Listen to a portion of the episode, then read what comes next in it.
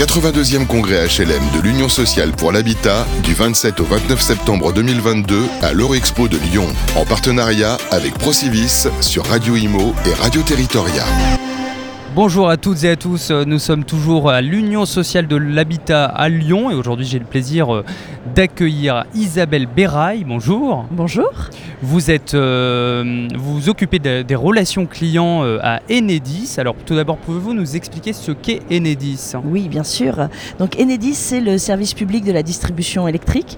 C'est l'entreprise qui euh, construit, maintient euh, et exploite le réseau d'électricité qui achemine euh, l'électricité jusque dans les logements. Vous vous occupez justement de tout le territoire, c'est ce que vous me disiez. euh. Quasiment toute la France, euh, on couvre 95% du territoire métropolitain. Oui. Et, et quelles sont justement les tendances du moment, les innovations du moment, les, les dossiers sur lesquels vous travaillez euh, ardemment actuellement? Alors, bien évidemment, on travaille, et c'est pas nouveau, sur les questions de transition énergétique, ce qui passe pour nous par euh, tout un accompagnement sur les problématiques de sobriété énergétique, donc de maîtrise des consommations, ce qui passe par l'exploitation des données de consommation qu'on sait désormais agrégées à la maille immeuble, ce qui est très intéressant pour les bailleurs sociaux pour arriver à, cibler euh, leurs opérations de rénovation énergétique par exemple.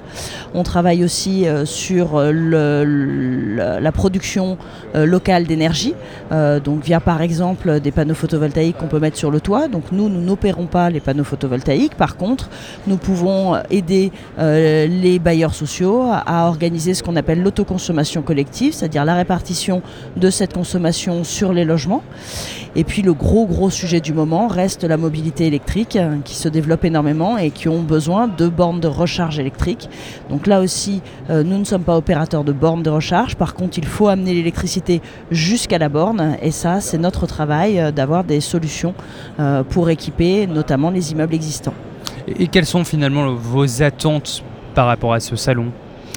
Alors pour nous, euh, être présent euh, sur le salon de l'Union sociale de l'habitat, c'est important puisque les bailleurs sociaux sont pour nous euh, des partenaires historiques forts, des clients qu'on a régulièrement face à nous, que ce soit pour des projets de nouveaux immeubles ou pour des problématiques sur des immeubles existants.